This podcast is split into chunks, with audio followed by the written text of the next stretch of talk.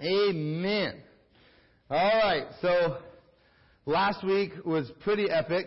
Uh, how many of you were here to listen to Wayne Farris preach? The beginning of the Go series, unbelievable. Talking about you and me being the fifth gospel. I'd never heard that before, but I, I love that. The idea of us being the fifth gospel, shining the light of Christ wherever we go. We're sent, right? We're not just sent to a foreign country, but we're sent into our businesses. We're sent into our workplace, into our families, into our school. It's this everyday active faith where the gospel is a part of our everyday life. Uh, that's such a good question. Like, ask that question of yourself. Is the gospel of Jesus Christ a part of my everyday life? Or has it just become a compartment? Of my life? Is it something I just do on Sundays or when I get the goosebumps and, you know, the willy jillies of the Lord? Or is it truly an active 27, 24-7 part of my life? Next week, uh, we're going to be talking about go love your neighbor. The week after that, go protect your family. You know, be active in your love and your faithfulness towards your family, your spouse, your kids, your mom, your dad, your aunt, your uncle, your cousins, uh, spiritual family, non-spiritual family. How are you going to love and protect your family? But today we're going to talk about. I'm pretty pretty pumped up today. Go and face your giants. When you were uh, praying this morning, Sandy, about what you were praying for in that room, I was like, mm, come on. Because that's where we're going today. Today's message is all about those deepest yearnings and those deepest passions that are within you. Not the selfish yearnings and passions, but the deeper things of God that God has placed within you. We're going to talk about that. I'm really looking forward to it. But before we do that, we're going to get a little dangerous here. We're going to do a little play. It's called 1 Samuel chapter 17. And I need some actors. So, do I have, I need a Goliath. Do I have a Goliath? Okay, you can be Goliath. Come up here. And you have reading lines too, so. I know. What are we doing? So Goliath, you're going to kind of be here with the Philistines. Uh, you're just going to kind of up here, you and your army. Perfect. Okay, we need a Saul. Who wants to be Saul? And he's kind of a good guy at this at this time. He's King Saul. He, he's he's he's doing some good stuff. He's not jealous yet. Who wants to be Saul? Raise your hands. Anybody? Come on. It's gonna be a long service if you don't raise your hands. Maurice is Saul. No one wants to be Saul because they know how it ends up. That's hilarious. All right, so you you have two lines there. Saul, we're going to have you kind of like right here. You're going to you're going to be on the hey Saul. You're, you're, you're going to kind of be on this little hill. Philistines over there. And then we need all of the men of Israel. Who wants to represent all of the men of Israel? Thank you, Rich. Okay. So you're like all the men of Israel. So come on up. And you're going to kind of like be in front of Saul. Kind of next to him, but you're, yeah, so just kind of stand right there. Look at Goliath. Goliath, look at all the men of Israel. Okay, now we need David. David, David has a lot of lines, so maybe you're in acting class. Um, Bets. Thank you. Perfect. Perfect, David. And and so what do you do with this, like, this is David one. And when when I I'll tell you, I'll give you I'll give all of you cue lines. So don't stress out too much. You don't have to. And then the next one you'll do David too. So, but I'll tell you when to do it. Okay. And then we need Eliab. He's like the older brother that is picking on his younger brother. Who wants to be Eliab? You only have one line. Eliab. Am I at LifeSpring or am I at like a Presbyterian church? All right. So Eliab, let's have you kind of stand behind Saul. You're, but you're still hanging out. You're with all the men of Israel, but you're kind of just kind of here. David, you're going to kind of be over here. And just stand over here. And we need Jesse. We need your father. So who's, who's David's father? You have one line. Thank you, Nick. That's awesome. Come on over. Come on over. Just this right here. Just, just one. You just, you're Jesse. So you need to go way at the, way against that wall right there. All right. So when I have your cue, then I'll just kind of stand here. I, I know I'm kind of in the way, but that'll be okay. Philistines, Israel, Saul, brother. And you're kind of representing all three brothers, you know, the older brothers of David, but Eliab's going to speak. And then we got David over here. So awesome. Cool David. And then we got his old, old, old father over there, Jesse. So the Philistines, they gathered their armies for battle. And they were gathered at Socoh, which belongs to Judah, and encamped between Socoh and Azekah in Ephes Damim. And Saul and the men of Israel, they were gathered and encamped in the valley of Elah and drew up in line of battle against the Philistines. And the Philistines stood on the mountain on one side, and Israel stood on the mountain on the other side, with a valley between them. And there came out from the camp of the Philistines a champion named Goliath of Gath, whose height was six cubits and a span. This guy is tall. He is a giant. He had a helmet of bronze on his head. He was armed with a coat of mail, and the weight of his coat was 5,000 shekels of bronze, and he had bronze armor on his legs and a javelin of bronze slung between his shoulders. So his armor alone weighs around 125 pounds. Just his armor. The shaft of his spear was like a weaver's beam. Listen to this. His spear's head weighed 600 shekels of iron, and his shield bearer went before him. 600 uh, shekels of iron, that is a 15 pound spear head. Just imagine how big that is. He stood and he shouted to the ranks of Israel. Why have you come out to draw up for battle? Am I not a Philistine? And are you not servants, servants of Saul? Choose a man for yourself and let him come down to me. If he is able to fight with me and kill me, then we will be your servants. But if I prevail against him and kill him, then you shall be our servants and serve us. I defy the ranks of Israel this day. Give me a man that we may fight together. When Saul and all the men of Israel heard these words of the Philistine, they were dismayed and greatly afraid. No, just be dismayed and greatly afraid. That, yes, perfect. now David, that was all. That was, you guys are doing great. Hollywood is calling. All right, now David was the son of Ephrathite of Bethlehem in Judah, named Jesse. And Jesse had eight sons. In the days of Saul, this man Jesse, he was already old and advanced in years. The three oldest sons of Jesse had followed Saul to the battle. And the names of the three sons who went to the battle were Eliab, the firstborn, Abinadab, and the third Shammah. David was the youngest. The three eldest followed Saul, so she's kind of following Saul. But David went back and forth from Saul to feed his father's sheep at Bethlehem. So I just kind of need you to walk between uh, your brothers and, and uh, Jesse, your father, and just kind of do that as I'm continuing to read. For 40 days, the Philistine came forward and took his stand morning and evening. So say, it say the same line that you just said before and say it one more time. And you're going to have to do it 40 times, so talk fast. Why have you come out to draw up for battle? Am I not a Philistine, and are you not servants of Saul? Choose a man for yourself, and let him come down on me.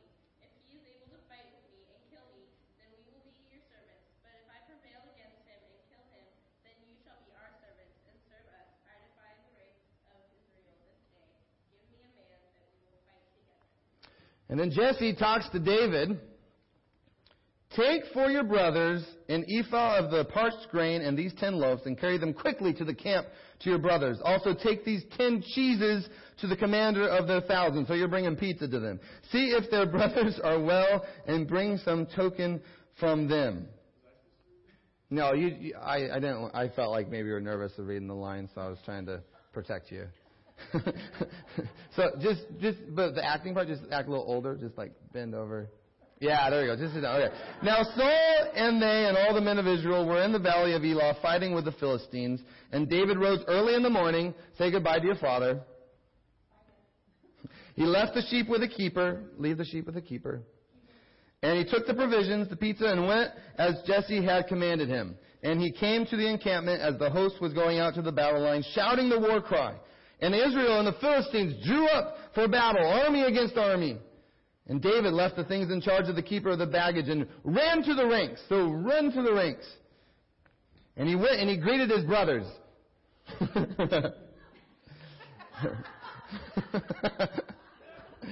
David left the, okay, that was awesome. And he talked to them, behold, the champion, the Philistine of Gath, Goliath by name, came up out of the ranks and the Philistines, or of the Philistines, and he spoke the same words as before. This time David hears him. Say it again. This time David's going to hear you. Why have you come out to draw up for battle? Am I not a Philistine? And are you not servants of Saul? Choose a man for yourself and let him come down to me.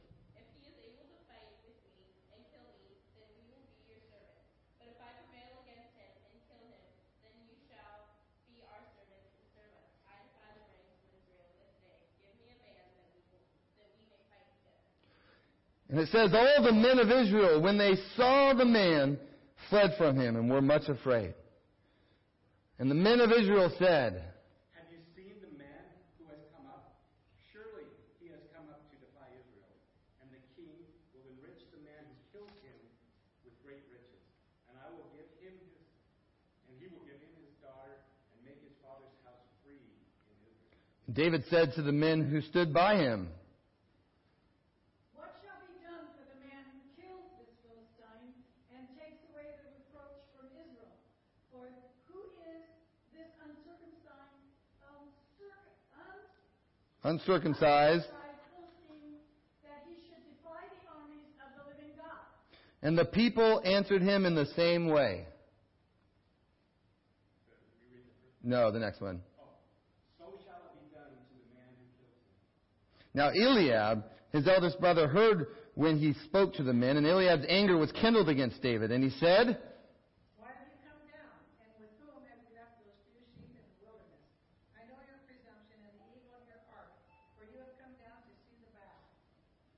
And David said, What have I done now? Was it not but a word? that totally sounds like brothers talking too. I love that.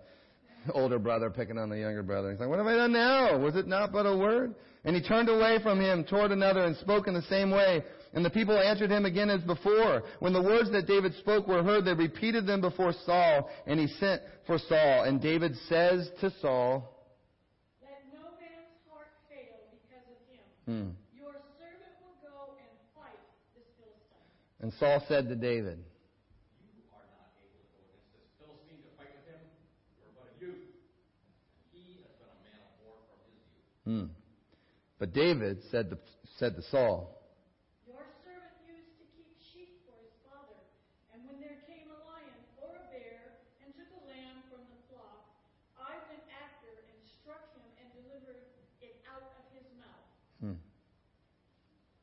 And if he rose against me, I caught him by his beard and struck him and killed him. Your servant has struck down both lions and bears, and this uncircumcised Philistine shall be like one of them, for he has defied the armies of the living God. Man. And then David said, The Lord who delivered me from the paw of the lion and from the paw of the bear will deliver me from the hand of this Philistine. Hallelujah. And Saul said to David, Go. And the Lord be with you. So Saul clothed David with his armor. He put a helmet of bronze on his head, clothed him with a coat of mail. David strapped his sword over his armor. He tried in vain to go. He tried in vain to go, for he had not tested them. Then David said to Saul, I cannot go with these, for I have not tested them. So David put them off. He took his staff in his hand. He chose five smooth stones from the brook. He put them in his shepherd's pouch. His sling was in his hand, and he approached the Philistine. That Philistine, he moved forward. He came near to David with his shield bearer in front of him. And when the Philistine looked and saw David, he disdained him, for he was but a youth, ruddy, ruddy, and handsome in appearance. And the Philistine said to David, Am I a dog that you come to me? The Philistine cursed David by his gods. The Philistine said to David, Come to me, and I will give your flesh to the birds of the air, and I and to the beasts of the field. Then David said to the Philistine, You come to me with a sword and a spear and with a javelin, but I come to you in the name of the Come Lord on. of hosts, the God of the armies of Israel, whom you have defied. This day the Lord will deliver you unto my hand, Amen. and I will strike you down and cut off your head. Amen. I will give the dead bodies of the host to the Philistines this day, to the birds of the air, and to the wild beasts, beasts of the earth. And all the earth may know that there is a God Amen. in Israel, and that all his assembly may know that the Lord serves, saves, not with sword and spear. For the battle is the Lord, and he will give mm-hmm. unto our hand. Ooh. When the Philistine arose and came and drew near to meet David, David ran quickly toward the battle line to meet the Philistine. And David put his hand in his bag. He took out a stone, slung it, and struck the Philistine on his forehead. The stone sank into his forehead, and he fell on his face to the ground. Awesome job. Can we give it up for our awesome actors? Thank you guys. Thank you, guys. Awesome. Thank you, Jesse. Good work. Wow, you guys are wonderful. Thank you, thank you, Eliab. I think you need to work on your issues with your younger brother. He he's a good kid. I mean, he's trying his best. He's not his fault that he's taking care of the sheep. Oh yeah, I know. Put you in there. At the end of that, it says, "So David prevailed over the Philistine with a sling and with a stone, struck the Philistine, killed him." There was no sword in the hand of David, it says. Then David ran, stood over the Philistine, took his sword, and drew it out of his sheath, and killed him and cut off his head. When the Philistines saw that their champion was dead, what happens? They fled. The men of Israel and Judah rose with a shout, pursued the Philistines as far as Gath and the gates of Ekron. Three weeks ago, the Lord gave me a word in regards to this story. It was a word for me, and it was a word for my fellow pastors but it also applies to any of us who have been Christians for a while. I saw all of us as those soldiers, which Rich did such a good job of representing them, but those soldiers who are standing on the front lines, those men of Israel who saw Goliath on the other side, mocking them and mocking their God. And the Lord showed me how many of them, they've been fighting as warriors for a long time. They are veterans in warfare. And many of us in this room, we are experienced soldiers in the army of God. We've been fighting day after day, year after year. We have faithfully showed up for war. And the battle is hard. In fact, the battle, it is costly. We have horror stories. We have battle wounds. We have scars to prove just how hard it is. As we look back at our lives as Christians, we've endured, we've persevered through some pretty ugly stuff. We've seen our friends closest friends, our family, our brothers and our sisters in Christ. We've seen them get injured. We've seen them get hurt. If we're honest, many of them have fallen in the battlefield, whether it be by the hand of the enemy or even by their own doing. And it's tough. And yet every day we still get up. We put on the armor and we fight. But here's the deal. With that experience on the battlefield, we are wiser than we once were. Everybody say wiser. We're wiser than we once were. And our wisdom tells us a few things. One of them is this. Do not go against the giant. Don't go against the giant, right? We have been through enough battles to know how this type of thing ends up. We've lost some good men and good women who have tried to face other giants before. And so in wisdom we stand. We do not pursue the giant. But we stand. And by the way, we do not stand as fools. We stand with wisdom. Because wisdom says if you go out there against that giant, you will die. And when you die, there's a good chance we're going to die as well.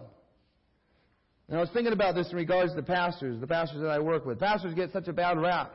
But oh my goodness, if you can do anything, you see a pastor, you hug him, you love him, you care for him, you support him, give him money, do whatever you can for pastors. For the most part, they are good men and women. They love the Lord. They have served Him with all they've got. But ministry is hard.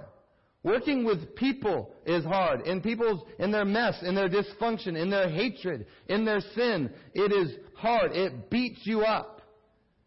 If you look deep enough in the eyes of some of these pastors, you can see the battle wounds, the scars, the hurts, the deep pain that comes along with ministry. But they really love God and they really love people. But with all this being said, this is what I see happening in today's church. It's this, that these people in ministry who have dedicated their lives to the Lord, who have endured so much, when they see a David coming along, who's ready to take down that giant, to kill them all to the glory of God, those who have been in the battle a little longer say, hey, hey, hey, hey, don't go out there, man. You're going to get yourself killed, right? I mean, I, I love the passion. I love the zeal. So you don't know what you're doing.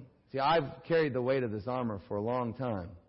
I've been swinging this sword for a long time. I've got the scars, the pain to prove it. And because I love you, I just want to tell you, you know, you don't want to do this, man. You don't want to do this. And out of our love for those who might be younger than us or less experienced than us, we do our best to convince them, don't go. whatever you do, don't go. Stay back. Don't go. And again, I, I think this comes from the most part, not all the time, but for the most part, from a place of wisdom, a place of hardships and trials, the things that my colleagues and co laborers have experienced. It's the wise answer. But the more and more that I read the Bible, and I want you to hear this, the more that I read the Bible, the more that I see those who make it in the Bible, the spiritual legends, so to speak, that we read about, that we admire and tell stories about, they go against the wisdom of the age. Moses. He tells the Pharaoh, like, there's no one above the Pharaoh. he tells the Pharaoh, let my people go. Now, nobody around Moses in their right mind would have told Moses, yeah, that's a good idea. Go ahead, talk to the Pharaoh. That is a death sentence that Moses is walking into. Joshua. Joshua fights the battle of Jericho by marching around the walls for a week. On the seventh day, to blow your ram's horn and then have everybody shout together really loud so the walls would come down. That is crazy talk. Did you hear what I just said? He is a fool. What a fool. There is not one general in any army in any place in this world that would say, yeah, that's a good strategy for taking down the walls of Jericho. But that's what he did. And what happened to those walls? They came down. John the Baptist, are you kidding me? His diet was wild honey and anybody else know what else? Locusts. I can guarantee you that there was no wise man or wise woman of his age encouraging him. Yeah, that's a great idea. Go out in the wilderness, look like a freak, eat wild honey and locusts. Go for it, John. Think about Paul. Paul's one of my favorite ones going against wisdom. He goes into a city, they hate him, they try to kill him, they beat him up so badly, they leave him for dead. Remember that? Right? Gets out of the city, they oh, Paul's dead. Acts 14, 19, 20. Jews came from Antioch, Iconium, having persuaded the crowds, they stoned Paul. Stoned Paul. That's, that's, it's not, yeah, that's, that's a rock. That's a stone. He's stoned to where, okay, I stop, you can stop throwing the rocks at him. I think he's dead. Dragged him out of the city. Disciples gather around him. He rose up, looks at them, and what does he do after that? He goes back into the city. He goes back. I'm telling you, no one was telling Paul, yeah, that's a good idea. Yeah, just go back into the town where they just tried to kill you. You know, yeah, that, that's a good idea. No, they were saying, Paul, look at the miracle that God has done for you. We thought you were dead, but you're alive. You were dead, but you're not dead. You're alive. Okay, here's the deal. Come to my house. We'll clean you up, right? We'll, we'll get all your wounds cleaned up, and then we can look at a map and we can see where else you can go. Right? This, this is a miracle, Paul. God rescued you. He saved you. He delivered you. And now we can go do something else. But instead, what does he do? He goes back into the city. I was, I was at a Chinese Baptist church two weeks ago, and they were talking about uh, some missionaries that died in China. And one of the missionaries, he knew he was going to die. He was a destined. He wouldn't make it out of China. And what he writes, because his son wasn't with him, his son was just a little baby boy. He writes, "When my son is 25 years old, uh, tell him that his father wants him to come back to where uh, to minister to the Chinese people, to the same place that was about to kill him." He wanted to go back into the city. Not even his life, but the life of his son. The list goes on and on of people who have done things that are contrary to the wisdom of the age. And what I felt like the Lord was telling me is this, and it's two things. First of all, for all of us, share wisdom, seek wisdom. Share wisdom and seek wisdom. It sounds like I'm bashing wisdom here, and I don't want to do that. If you're a Christian who has walked down the road a little longer than others, you got to speak up. You got to share the wisdom that you have with others. Share wisdom. But also seek wisdom. If you feel like you're a David, maybe you feel like you're younger in age or less experienced in the battle, yet you've got all this passion, you've got all this energy and excitement, you gotta soak up. I'm just here to tell you, be wise. Soak up all the wisdom that you can from those around you. Be addicted to wisdom, especially godly wisdom. Read the book of Proverbs and then read it again and then read it again. The Bible is very clear. clear. You are, you are called to seek wise counsel. Listen to these verses. Some of my friends just need this tattooed on their forehead. Proverbs 12:15. Actually, let's say this together. The way of a fool is right in his own eyes, but a wise man listens to advice. Man, if we just followed that one a little bit more, Right? Am I, I'm a fool? Am I, oh, yes, right, you bet. But a wise man, what does he do? He actually listens to the advice of others. Proverbs 18:15. An intelligent heart acquires knowledge. The ear of the wise seeks knowledge. I love that the ears of the wise. That means you're just listening. You know, you're you're you're always attentive. You're always active listening. Like, oh yeah, yeah, yeah, yeah. You seek wisdom. So share and seek wisdom. Don't be afraid of wisdom. For as long as you live on this earth, be a lifelong learner. Share wisdom, seek wisdom. That's number one. But number two, if you're on the battlefield, and again, I'm talking to a lot of us who have been doing this for a while now. If you're on the battlefield, do not stand in the way of what the Lord wants to do in and through somebody else. Need to listen to that. Share wisdom, but do not stand in the way of what God wants to do. Don't get me wrong. Share wisdom. Share from your heart. Share from your life. Share your successes. Share your failures. Share what you've learned from your, from your victories and also from your mistakes. This is where it gets dangerous, and I want us to take this very seriously this morning. In your wisdom, do not stand in the way of what God wants to do in and through somebody else. Because I want to say this again. Often the person who makes it into the Bible, or otherwise someone who is a part of the supernatural workings of God on this earth, often they go against the wisdom of the age. And you don't want to be the one who tried to stop them. So if someone tells me I want to go to Africa, like someone recently told me, and like go to Africa for a long time, I'm going to give them the reasons why it might not be a good idea. In fact, I'm going to tell them why it's going to be a little dangerous. I'm going to tell them why it's not even a practical idea. I'm going to tell them. I'm going to share some wisdom with them. But at that point, if they say, yeah, I know, and I want to go. Well, now I figure if it's the call of God, I don't believe the call of God fades away, right? It's only going to grow stronger. So I'm going to say, you know what? I want you to continue to seek the Lord on this. I want you to pursue the issue. I want you to bring it to the Lord in prayer. But then after a while, if they come back and they say, you know, I've prayed about it, and, and this is what I'm doing. I'm either doing it with you or I'm doing it without you. As a pastor, I believe a part of my call at that point is to be an encourager and a releaser. At that point, I believe my job is to pray for them, to encourage them, and to support them in any way possible. Of course, I'm going to poke and I'm going to prod. I'm going to ask them uncomfortable and awkward questions. I love asking uncomfortable, awkward questions. But more than anything at that point, my role is to send you. To make disciples who are going out to make disciples. I'm going to send you. At this point, also the pressure's on you. The whole thing is on you. You've prayed about it. You've heard from the God of heaven and earth. You've heard His affirming of your calling. So now, whether you're going to go or not, whether you're going to be obedient to the Lord or not, it's on you. So go. I'm going to send you. I'm going to send you because I do not want to be known as the person who tried to keep the world's next Mother Teresa from going to Africa. You know what I'm talking about. I don't want to be that guy that's known in heaven for all eternity as the one who said no to Mother Teresa. It's a long time. for pastors, this means that those of us who have done this for a little longer, we need to be willing to share wisdom. But we also have to be willing to let the Davids fight.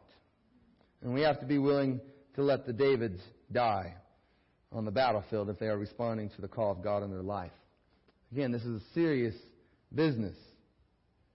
Most of you don't know this, but when our team of six went to Ghana last year, I had them sign what I called a certificate of death. It was a death form. It was a form that we made to make it clear that they were going to Ghana on their own accord. I wasn't making them go, and they wouldn't sue me if they died.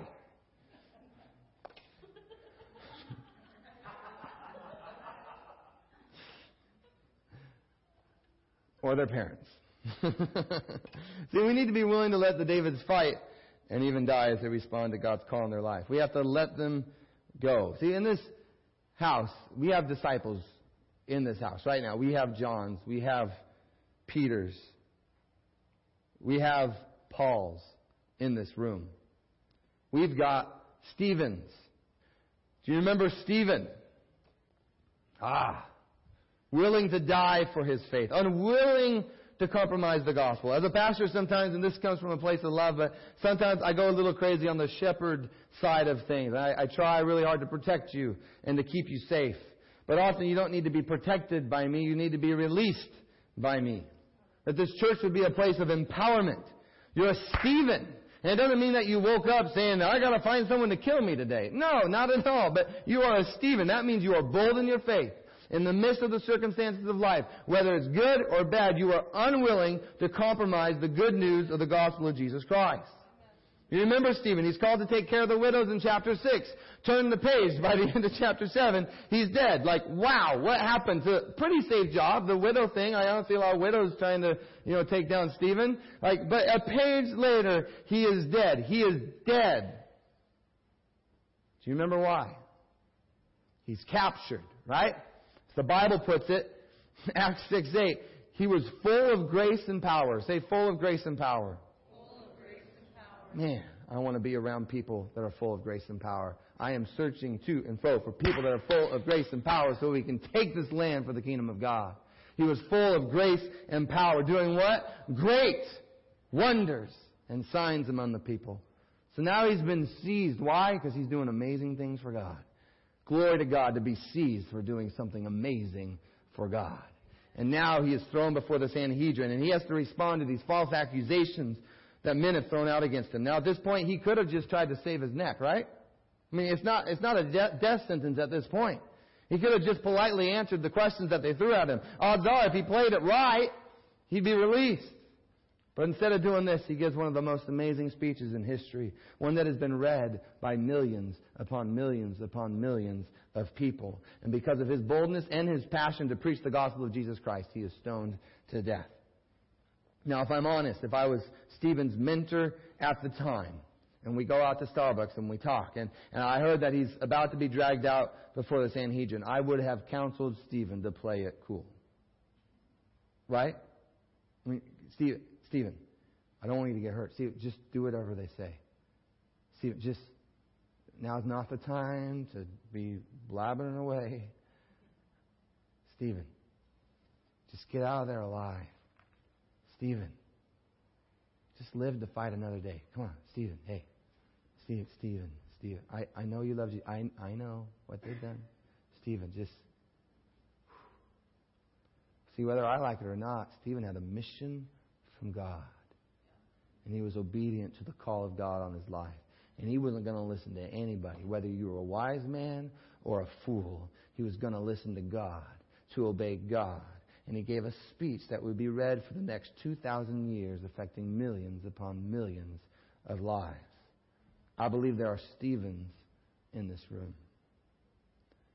See, LifeSpring, I believe God wants us to be a place as a church, as a body, where we share wisdom but we also release people to do what God has called them to do. Say, go. Go. Go face the giant. Go. March around the wall. Go preach the good news of Jesus Christ, not in a church building, but to your enemies. Go save those girls from the sex slave industry. Go feed the homeless. Go preach on the street corner. Go plant a church. Go become a missionary. Go into harm's way. Go into the deepest, darkest, most dangerous corners of this world and shine the light of Jesus Christ. See, today I hope you understand this. I'm not just talking about being nice to your neighbor or just giving more money to a charity. What I'm talking about today is taking down a giant. There are some Davids in this room, and you know there's a giant that needs to be taken down. You have a holy discontent. You have an unsettledness in your spirit. The Lord has already told you the giant is yours. He's been preparing you. You know He's been preparing you with the lion and with the bear, and every time you hear that giant's mocking voice ridiculing you and ridiculing your God, you are filled with disgust and you are ready to destroy Him. For some of you, it's your man, and you're sick and tired of the pornography that is running rampant in men's lives, and you're going to start and rise up and kill that giant. For those of you who are sick and tired of seeing people bailing out of marriages, bailing left and right for no biblical reason, and you want to start a marriage ministry because you're sick and tired of it. For some of you, it's, you're sick and tired of seeing foster kids without a placement. You're sick and tired. You're going to adopt a foster kid. You're not only going to fo- adopt a foster kid, you're going to be so annoying about fostering. You're going to tell me. You're going to tell your friends. You're going to tell your family. You're going to tell your church. Foster, foster, foster, foster, adopt, adopt, adopt, adopt, adopt. Because you see a giant and you know the giant can be taken down. Others of you, listen to this. I don't know if it's your college or high school. I don't know. I'm not talking about just being nice. I'm talking about standing on the table of your school cafeteria and you're telling your friends who are lost, who are hurt, who are depressed, who are addicted, who are suicidal, that Jesus loves them and that Jesus wants to give them a new life full of His presence, His grace, and His love. I'm talking about standing up, going to the front line and saying, let me at them. I'm taking them down. I'm taking them down. Goliath, by the power of the Holy Spirit within me, you're going down. And this is to all the Davids in the room. In your zeal and in your passion, continue to seek wisdom, especially the wisdom of God. Find people that you want to be like. Find them and ask them a thousand questions. Allow them, who have been at this for a little bit longer, allow them to share wisdom with you. Don't be a fool. But more than anything, when all is said and done, you follow the voice of God. You answer God's call in your life. You be a disciple of Christ. You live for the glory of God. I want to be so bold, and maybe you can be so bold with me. If you're David in this room and you know that there is a giant that is to be taken down in your life, you know that the Lord has prepared you with the lion and the bear, would you be willing to stand in front of everyone in this room? Would you stand? Amen. Amen. Now, let's go ahead. If you're around someone, just put your hand on their shoulder or stretch your hand next to them. We're going to pray for you.